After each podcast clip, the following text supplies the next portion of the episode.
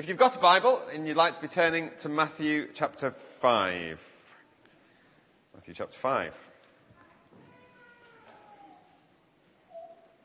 My, um, my four-year-old son has just taken, uh, started taking to, to praying for me, which is great, um, before I speak. And uh, last week, it was the Alpha course uh, beginning. And uh, as I was putting him to bed, I said, uh, do you want to pray for me? Because the Alpha course is starting, um, and I'm speaking tonight on it. And so he said, yeah. And he, he earnestly prayed. He said, um, Dear Lord Jesus, I um, pray that Daddy's talk would be better. And I'm thinking, and often we pray for people to be healed and things like that. And I'm thinking, oh, you know, maybe I've got a bit confused. So I said, better than what? And he said, better than your other talks.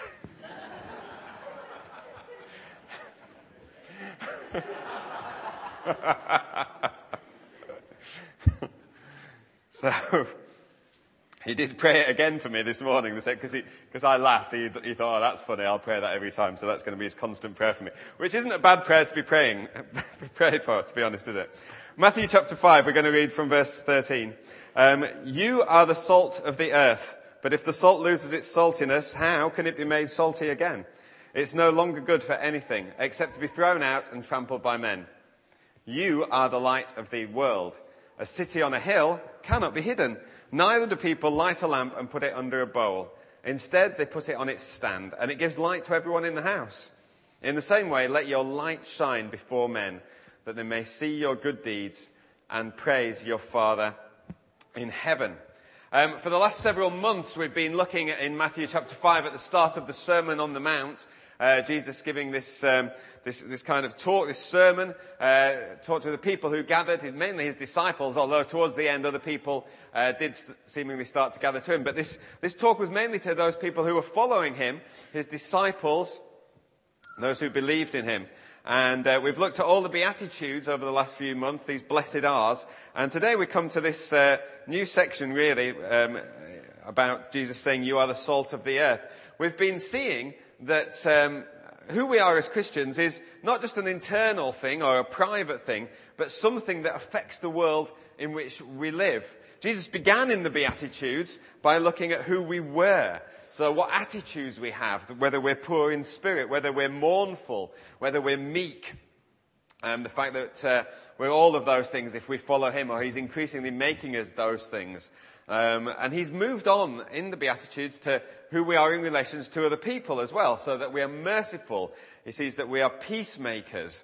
Um, and then actually we, at the end, saw something of the response of many people in the world to those of us who follow Christ, um, persecution and opposition. So that's where we've got up to. And Jesus is now talking about two things. He's talking about as being um, salt and light. And he uses these these two things, these two simple things that everyone would have known about as analogies, as an illustration of who we are and how we function in the world. We're going to briefly look at each of those two and then look at something which uh, kind of overarches both of them um, at the end. So he starts off by saying, You are the salt of the earth. People often use that expression, don't they? Even today. You're the salt of the earth. I guess what they're meaning when, when they say someone is the salt of the earth is that they're a really good person. You know, they're, they're, they're good to be around, they're very kind. They're talking about their, their morals, really, how, how good a person they are. But Jesus wasn't talking about that particularly. He wasn't talking about morality. He's talking about our function in society, how we work in society.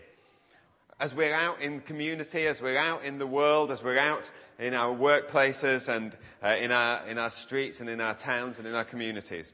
Um, we can look at many qualities of salt, and many people have preached messages on this verse, you are the salt of the earth, and, and tried to apply different things to what Jesus is meaning, such as, you know, the fact that salt gives flavour to things, and people say, oh, you know, as, as Christians we give flavour to the world, um, or salt makes uh, us thirsty, um, and so we can say, oh, we, um, we make people, uh, as Christians, we make people thirsty for God. I mean, there's a number of things, and, and Jesus may have had some of those things in mind. But I guess the main thing in those days that Jesus would have had in mind, and the people would have had in mind as they heard it, um, would have been the use for salt as a preservative. Um, these were the days before fridge freezers. So if you bought some meat, if you got some meat, you couldn't just uh, get your, your, big American style fridge and put it in there and it'd last a few days. You didn't, you didn't get your little used by uh, dates on, on, your, on your packs of meat that come from Tesco's. Um, it was not like that at all. You had meat and you had to find some way of stopping it from going rotten because in a very hot society, um, meat would just go rotten very, very quickly. And the only way really to stop meat going rotten was to rub salt into it. It had a preserving quality. That was what salt was mainly used for, to stop the meat decaying. And so what Jesus is saying about salt and about us is that as we live, live lives in Him, as peacemakers and as those who are merciful and as those who are pure in heart, we're actually slowing down the decay in society. It's actually amazing how fast meat does decay when it doesn't have any preservative at all on it. I watched a TV program recently about, it was about E numbers, I think, and they, and they took this piece of meat and they, and they compared how uh, fast meat decayed when it had got preservative or salt in it and how fast it decayed when it was just left to itself. And it was incredibly quickly that this meat went rotten. We may think that we are not having much effect on society. We may look out in society these days and just say, oh, there's so much that is rotten about it. We can see uh, uh people living lives which are, are, far away from God. We can see them engaging in some in activities that you just think that is just that is just so um, far from what the heart of God is for, for their lives, for our lives. Society is so far from what we're, we're believing and hoping it, it could be and that what God intended it to be. And we think, how, how much difference are we making? How can we make a difference in this? But I would say, in the same way that we would be amazed at how fast some meat, which hasn't been treated with preservative, rots, we would be amazed at how quickly society would rot and decay if we weren't in it as Christians. If we weren't in it as people who were being salt in, that, in our society, in our world. Um, unbelievers, people who don't know God, they often talk about um, ideas of heaven and hell. And uh, they say, well, hell, you know, it doesn't, doesn't sound too bad, really. What's so bad about hell? Um, but hell is a place with an absence of God. In fact, an absence of anything good in it at all. So, a place where there is no salt, there's no light. It's awful. And no wonder there is a wailing and a gnashing of teeth. We kind of think, oh, it's, it's something like the world today without, without God, without Christians. Okay, well, that's all right, isn't it? These things are okay. We quite enjoy doing them. But actually, the truth is, when we've got no uh, godliness in society at all. It's an awful place to be. And we will be well aware that society is decaying, is rotting. You can only, you can just compare um, times when, um, when things in society were a certain way, you can think, yeah, things are getting worse.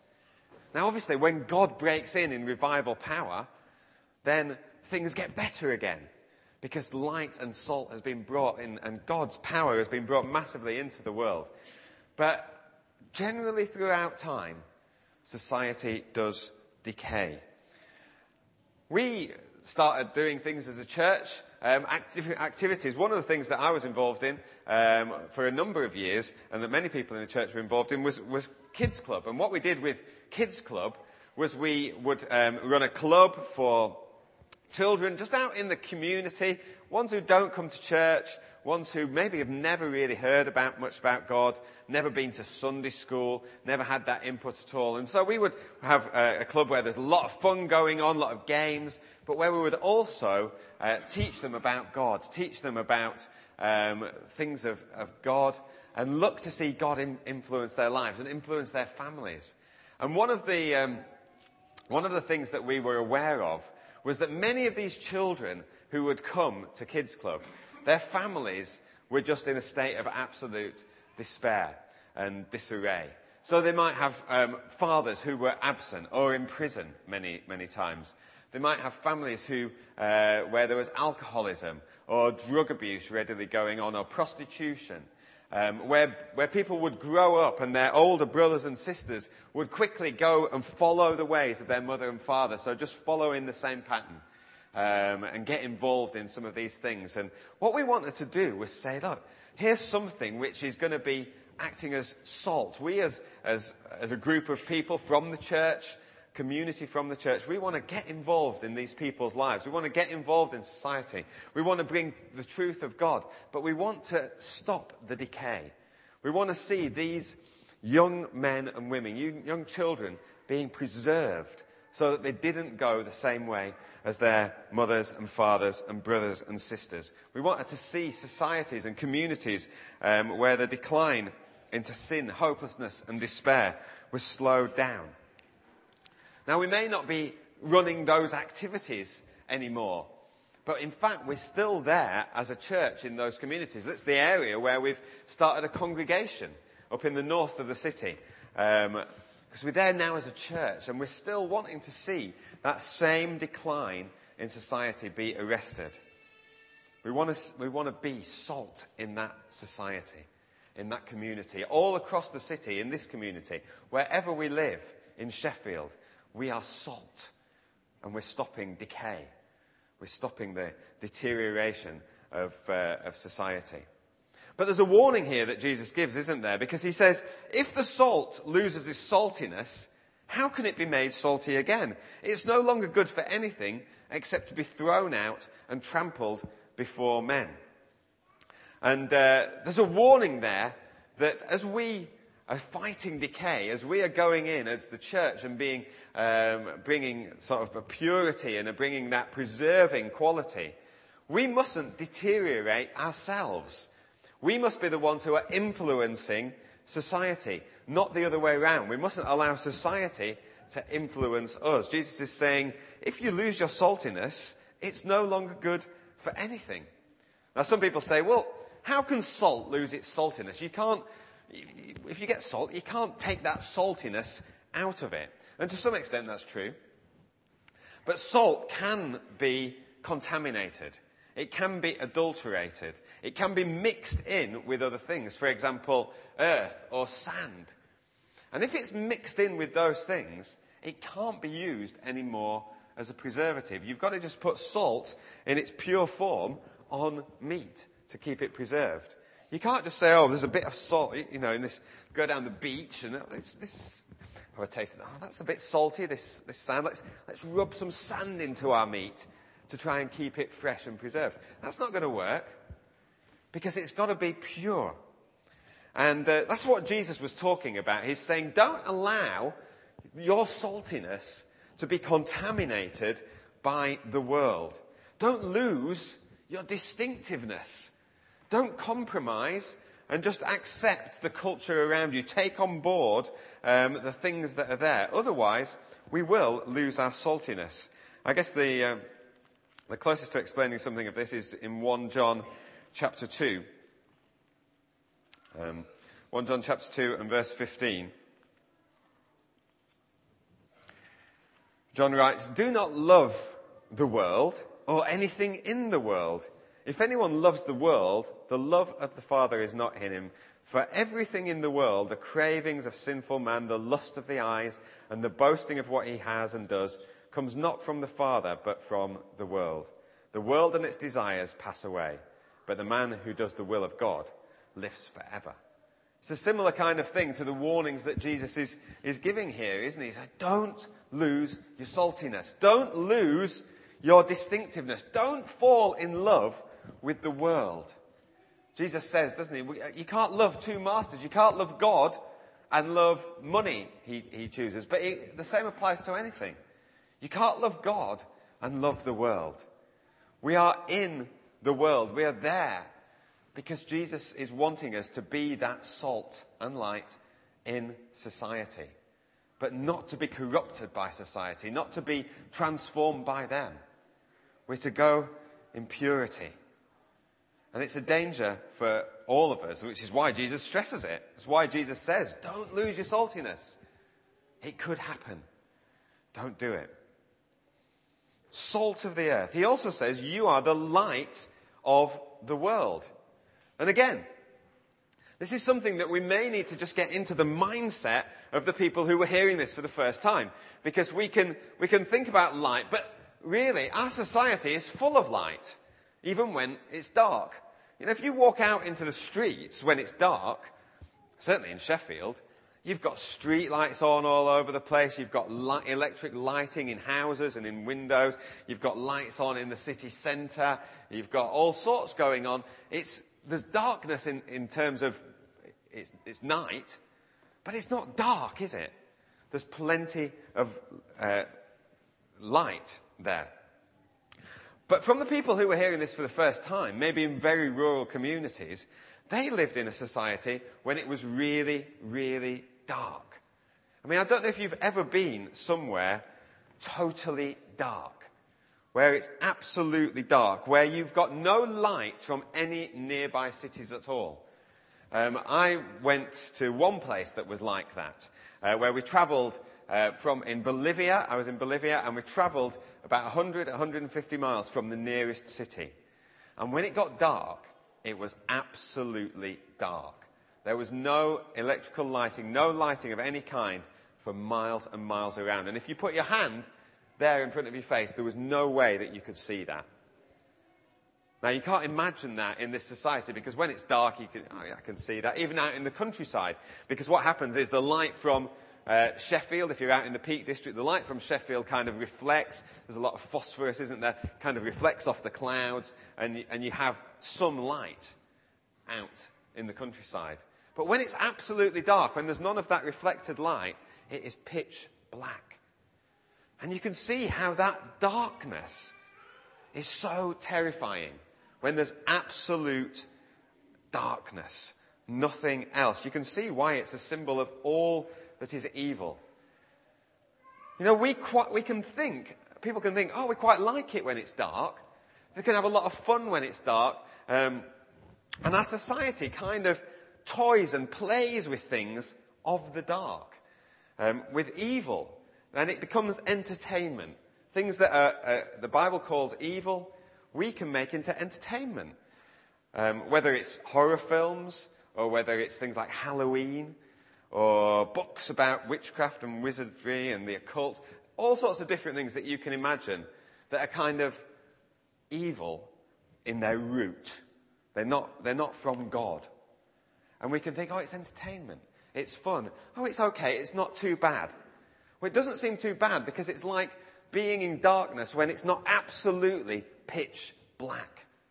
You go, oh, I can see a bit. That's all right.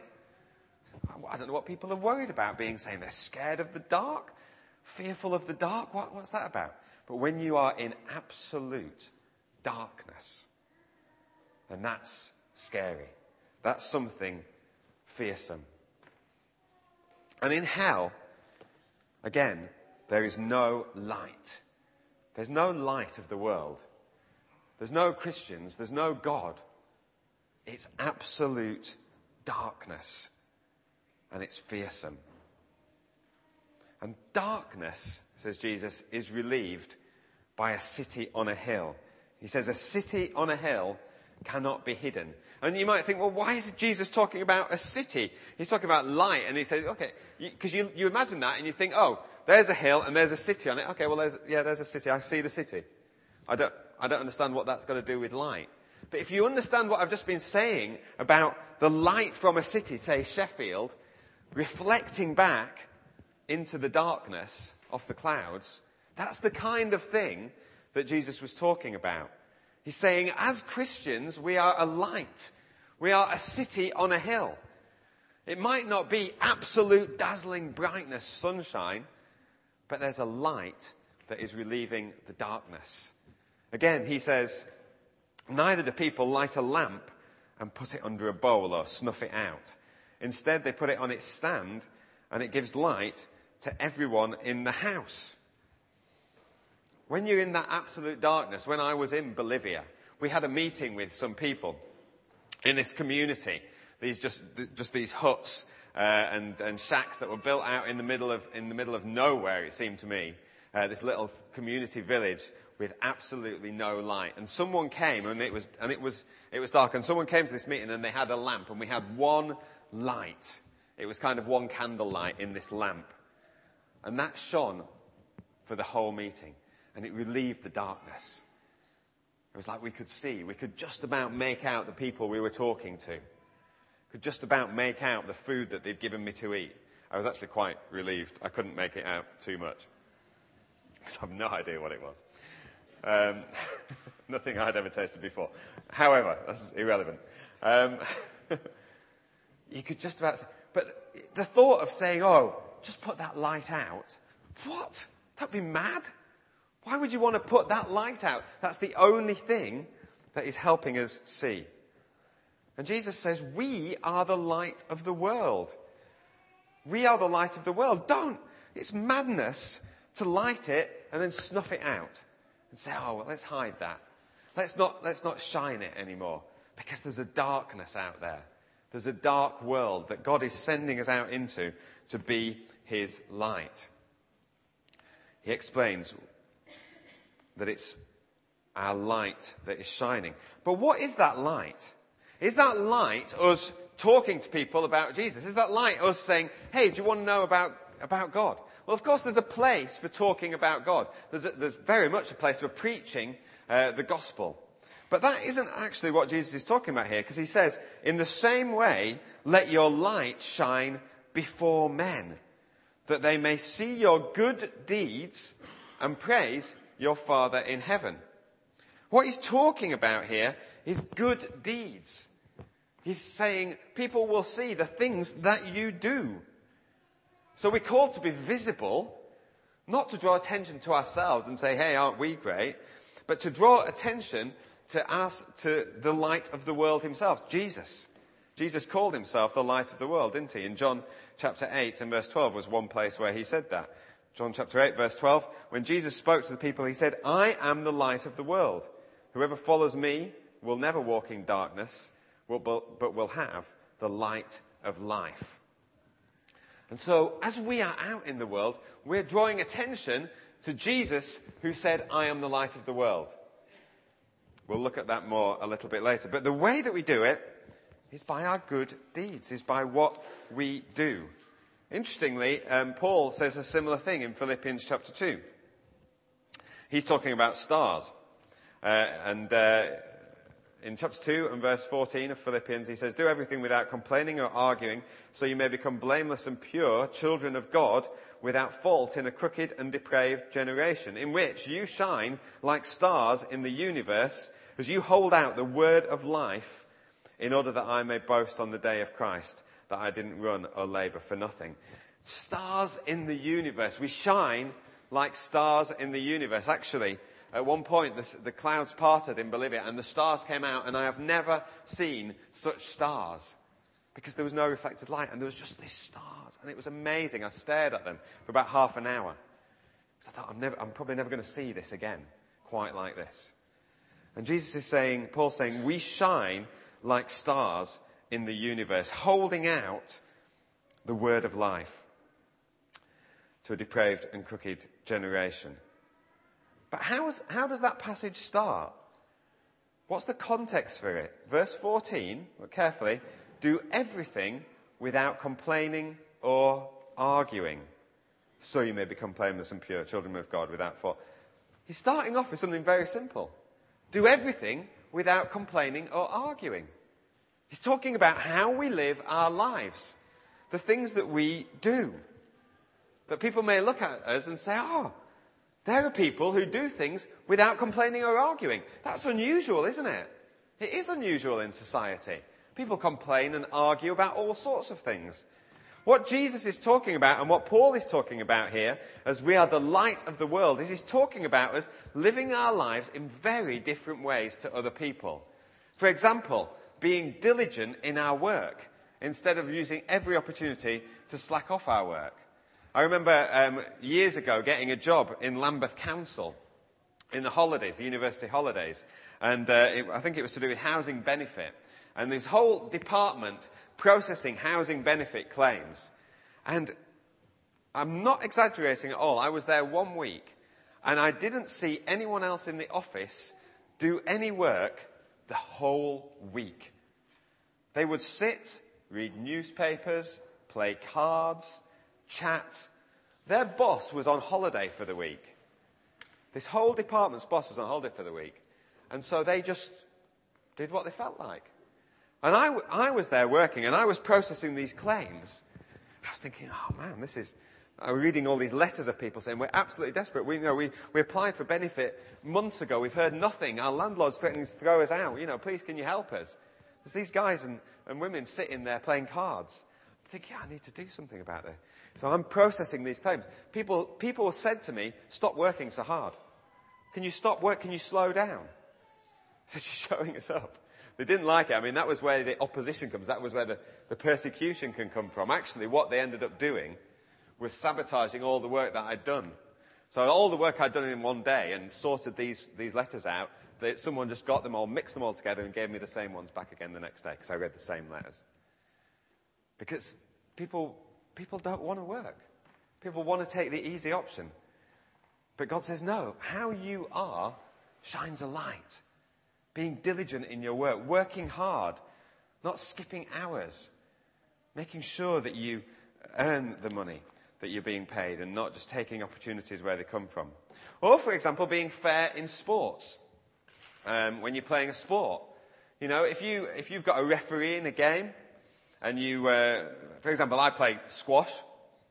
Um, there's sometimes in squash where you have a referee, and you can hit the ball, and because it's quite a fast game, and uh, and you, the referee's got his back to you, sometimes you can hit the ball, and um, the ball bounces twice. Um, it's only supposed to bounce once before you hit it. And uh, obviously that's, a, that's, that's the other person's point if that happens. But sometimes the referee doesn't see it. Sometimes you have to decide, am I going to call this myself if you're in the middle of a game? And so what do we do as Christians? Do we think, oh, referee's not seen it, let's take the point? Or do we say, actually, no, I fouled that shot, that's the other guy's point? Questions that come up all the time. Or how we talk. Is how we talk like other people talk? Gossiping, backbiting? Or is it different? Is it showing light? Is it seasoned with salt? Maybe not engaging in coarse joking, but using humour in a good way. Or how are we with other people? Maybe the opposite sex. Do we flirt with them like other people might? Or are we genuinely kind and loving towards people without straying over that line? Or what about when we're out with people? Do we get drunk or do we stay sober? Questions. Because this is down to what Paul is talking about, and this is what Jesus is talking about. How you are with people. They may see your good deeds. And again, there's the danger that we can lose our saltiness. There's the danger that we can get corrupted by the world. And as light, we can, we can compromise. We can think, oh, we, we we are the light of the world, but actually there's a fear there that we're not sure how people are going to react to us. Actually, I can see working in this office and I'm working hard and people aren't liking it. Well, maybe I'm just going to compromise. Maybe I'm going to hide my light. Maybe I'm going to not be like that. Maybe I'll be like them and just get by and, and, and just snuff that light out so that there's just darkness in that office questions that we have, temptations that come to all of us. Jesus saying, that you don't do that. You can't hide a city on a hill. It's foolishness to put a bowl over some light. Don't do it. Salt and light, the two things that Jesus says we are as we follow him, the things that we are in society. But the, the final thing that I want to point out today that kind of overarches both of those things is that Jesus isn't talking about us here as individual Christians. Because it's very easy to read that, isn't it? We can read a passage like this and think, you are the salt of the earth, and think Jesus is talking about you, singular, are the salt of the earth, individually. So you think, right, me, in my workplace or wherever I go, I am the salt of the earth. I am the light of the world. Now, to some extent, obviously, as a Christian, we do carry God's light with us. We will have an effect on people. But the word, the Greek word here translated you, is plural. It's not singular. Jesus was talking to a group of people, his followers. And actually, to apply this now, he's talking to us together, the church. He's saying, You, the church, are the light of the world. As we've already seen in, in John chapter 8, Jesus called himself the light of the world. Himself, one person. The man, God, Jesus, the light of the world. In chapter 9 of John's Gospel as well, he says a similar thing. He says, um, While I am in the world, I am the light of the world. While I'm in the world, I am the light of the world. Which begs the question, Jesus, what about when you're not in the world? Who's the light of the world then? And of course, we've seen the answer already that Jesus himself has given. The light of the world then, when Jesus is not in the world, when he's back ascend, risen from the dead, ascended in heaven as he is now, is that the church corporately is the light of the world. It's us. It's a people, it's not individuals. If we go back to the Old Testament, we actually see that this theme goes right back to the Old Testament. Um, and the images of salt and light go back to the Old Testament as well. Uh, and were used to describe God's people, Israel, his covenant people, because God's always wanted to work through a people. He called a group of people, Abraham, he said, started with Abraham, he says, you're going to be a great nation. And that people became Israel, God's chosen people. And he makes a covenant with them, which is described or referred to in 2 Chronicles 13. It's referred to in other places as well. But 2 Chronicles 13 and verse 5 says, um, don't you know that the Lord, the God of Israel, has given the kingship of Israel to David and his descendants forever by a covenant of salt? So there's that reference there to salt. What that, it's, it's difficult to know exactly what that means, what a covenant of salt is, but it's a covenant, obviously, that is going to go on forever. It's an everlasting covenant. It's an everlasting promise between God and his people. Promise that cannot be broken. And he equally called his people to be a light to the nations. In Isaiah chapter 60, we see that. Um, from the first verse, Arise, shine, for your light has come, and the glory of the Lord rises upon you. See, darkness covers the earth, and thick darkness is over the people. But the Lord rises upon you, and his glory appears over you.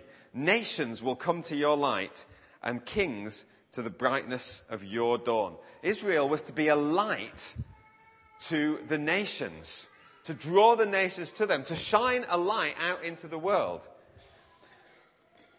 But the tragedy is that instead of drawing the nations to the light of Israel, God's people were drawn into the ways of the nations, the very thing that Jesus is warning his believers, his followers about here. You just read the Old Testament, they got corrupted by the ways of the world. They started worshipping the idols that were in their communities. And their distinctiveness went, their saltiness went. The light that they had was snuffed out. And they didn't fulfill the purposes that they had. So what happened was that God's light was smothered under this cloak of disobedience. We've been hearing from Dan the other, the other week, haven't we, in the last few weeks, that uh, God even used uh, other oppressive nations to try and turn them back to him. And the prophets would try and remind God's people who they were. And that they were this light of the nations, that they were um, to be this, they had this covenant of salt. But eventually, Isaiah sees that God will raise up a servant who will be the light to the nations and that, that God's salvation will reach the ends of the earth. And in Isaiah 49, he's talking about this servant. Um, and in verse uh, 6, he says, It's too small a thing for you to be my servant, to restore the tribes of Jacob and bring back those of Israel I have kept. I will also make you a light for the Gentiles, that you may bring my salvation to the ends of the earth. That prophecy there is going out that he sees there's someone else who God is raising up to be a servant, to be God's servant who goes on and suffers. We read about it in Isaiah 53, who's going to be a light for the Gentiles, to bring salvation to the ends of the earth. And Matthew's gospel makes it clear who that person is right at the start. The very first verse of Matthew's gospel, it says a record of the genealogy of Jesus Christ, the son of David, the son of Abraham. The son of Abraham. What, why is he mentioning Abraham in this? He's mentioning Abraham because Abraham is the one who was, uh, who symbolizes, who started the nation of Israel, who was going to be that light to the Gentiles, to the nations. David, son of David, the one who God established with him a covenant of salt. Matthew's making it very, very clear who this Jesus is. He is going to be that servant. He is going to be the one to bring the light to the nations, to the Gentiles. And Matthew's gospel ends in chapter 28, doesn't it? With Jesus sending out his disciples to the nations to bless them through the mission of the church to be that light. So now it's no longer Jerusalem, which is that flame to which the moths are going to gather, to which the nations will come, the light to which it come, the light to which other nations will come, to which people will come now, is the church. Not a geographical nation, but a mobile community, a people, us, who go out into the world showing God's light to the world, being salt and light in the world. So the church is Jesus' new salt community. The church is God's new light to the world. It's not an, so once again we see here that the church isn't an optional thing. It's not just a club where we might come on a Sunday morning or gather in our core groups midweek or on a Friday evening. The church is at the very heart of God's purposes. We are this people who will model what it means to live under God's rule. We are a glorious outpost of the kingdom of God, showing the world what it means to be truly human. Jesus said in John chapter 13 and, verse 35, he said, verse 34 says, A new command I give to you, love one another. As I have loved you, so you must love one another. And by this, all men will know that you are my disciples, if you love one another. What was it that he was saying that people will see? What is it that is the light that people will see? What is it that's going to be distinctive about us? It's about us loving one another. It's not about who we are individually in our walk with God. Because people will see that and they'll go, oh, that's, that's nice. Oh, you're a Christian. Well, it, it, yeah. It seems to make you happy. you you seem to be a nice person. Yeah. But actually, when they see the church, when they see God's people, God's community, they'll say, there's something different about this. Because they're loving one another. Actually, there's relationships going on here. There's things which we can't do. It's too difficult for us to do this with people. We, we wouldn't actually get on with people in our street, in our society. How, how do they do it? They love one another. That's what Jesus said was going to be the sign. And that can only be done in community. And it can only be done in community where people see us as well. It can't just be done in closed doors community. Because otherwise, no one's going to know that we're Jesus' disciples because no one's going to see us. They've got to see us loving one another. Alistair was saying earlier, wasn't he, that we're part of this community that loves one another. It's already come out in our worship time.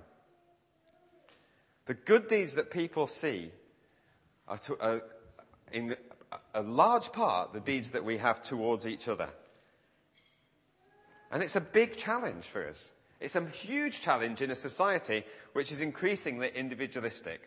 Because we, we can easily get tempted to live out our Christian lives in an individualistic society, and we live them out in an individualistic way.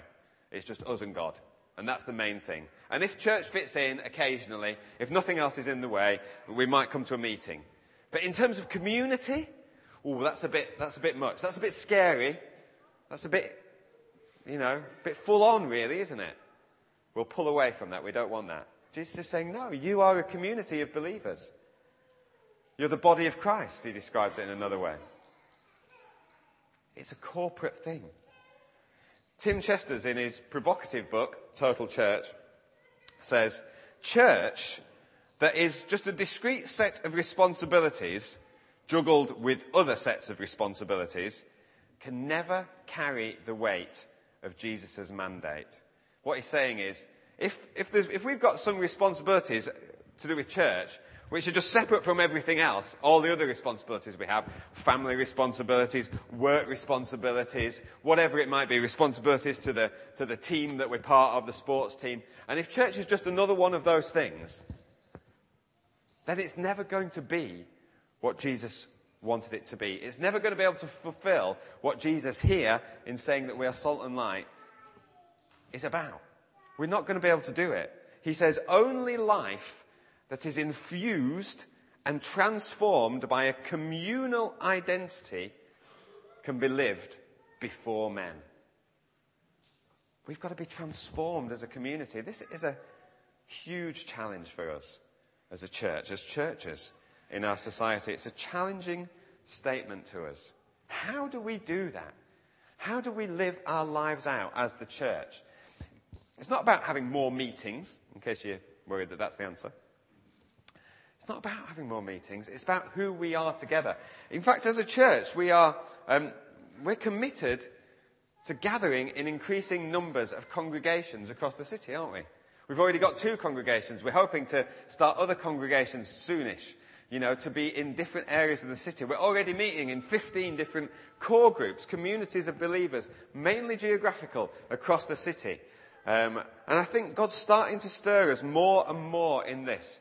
And He's going to provoke us and challenge us. And, and the answers and to how are we going to be salt and light? How, how are we salt and light in these communities? How are we visible as well, that people may see our good deeds towards each other and as loving our, each other? These are good questions to ask in our core groups, for example, in our congregations. Is this a congregation? Are we committed to reaching the people around us where we live? Okay, maybe people live in different areas, but we want congregations that are committed to being salt and light in those areas and living them out wherever we are. Yes, we will live and make some difference as individuals, but it's when the church is salt and light that a real difference is seen. And it's when we meet and welcome unbelievers into our gatherings as well, people who don't know about God. It's great to hear of different things that are happening. I know that there's groups uh, who have met, who are living in, I think the Greystones area, have met and just talked about, well, you know, how can, how can we live our lives out here in this Greystones area? How can we be salt and light? It's fantastic. I heard of another uh, core group. I think it was Alistair and Hannah's core group. Uh, just on, on, Facebook this week, I just saw, or Twitter, you know, going down the pub as a group to, to do the pub quiz. But then not just staying as a, oh, this is our little group here, we're going to stay close. But they were saying, you know, the best bit was talking to other people in the area, other people in the pub. Just being that group together. And people will see how we live our lives out together, how we relate to each other, how we talk to each other. They'll overhear the conversation. They'll overhear the humour. I think that's a bit different, isn't it? It's different to our conversation. It's different to our humour. Different examples of how we are salt and light. It's this sort of thing that Jesus is meaning. Going out into the world as the church, not just expecting the world to come to us, you know. There's things that we can put on as a church and we can invite people to, and we will still do that. But most of life isn't about the activities that we organise. It's about life lived out as who we are, day by day, hour by hour. Brothers and sisters, we are the salt of the earth. We are the light of the world. Let's not be like Israel and lose our saltiness or hide our light.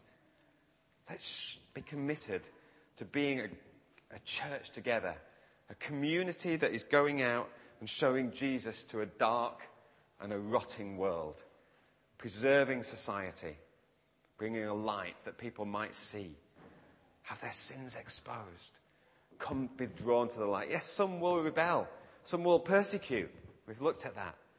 But some will be drawn to that light, like moths to a flame, like the nations were meant to with Israel. People will come to the church's light and be saved and found in him. Let's pray.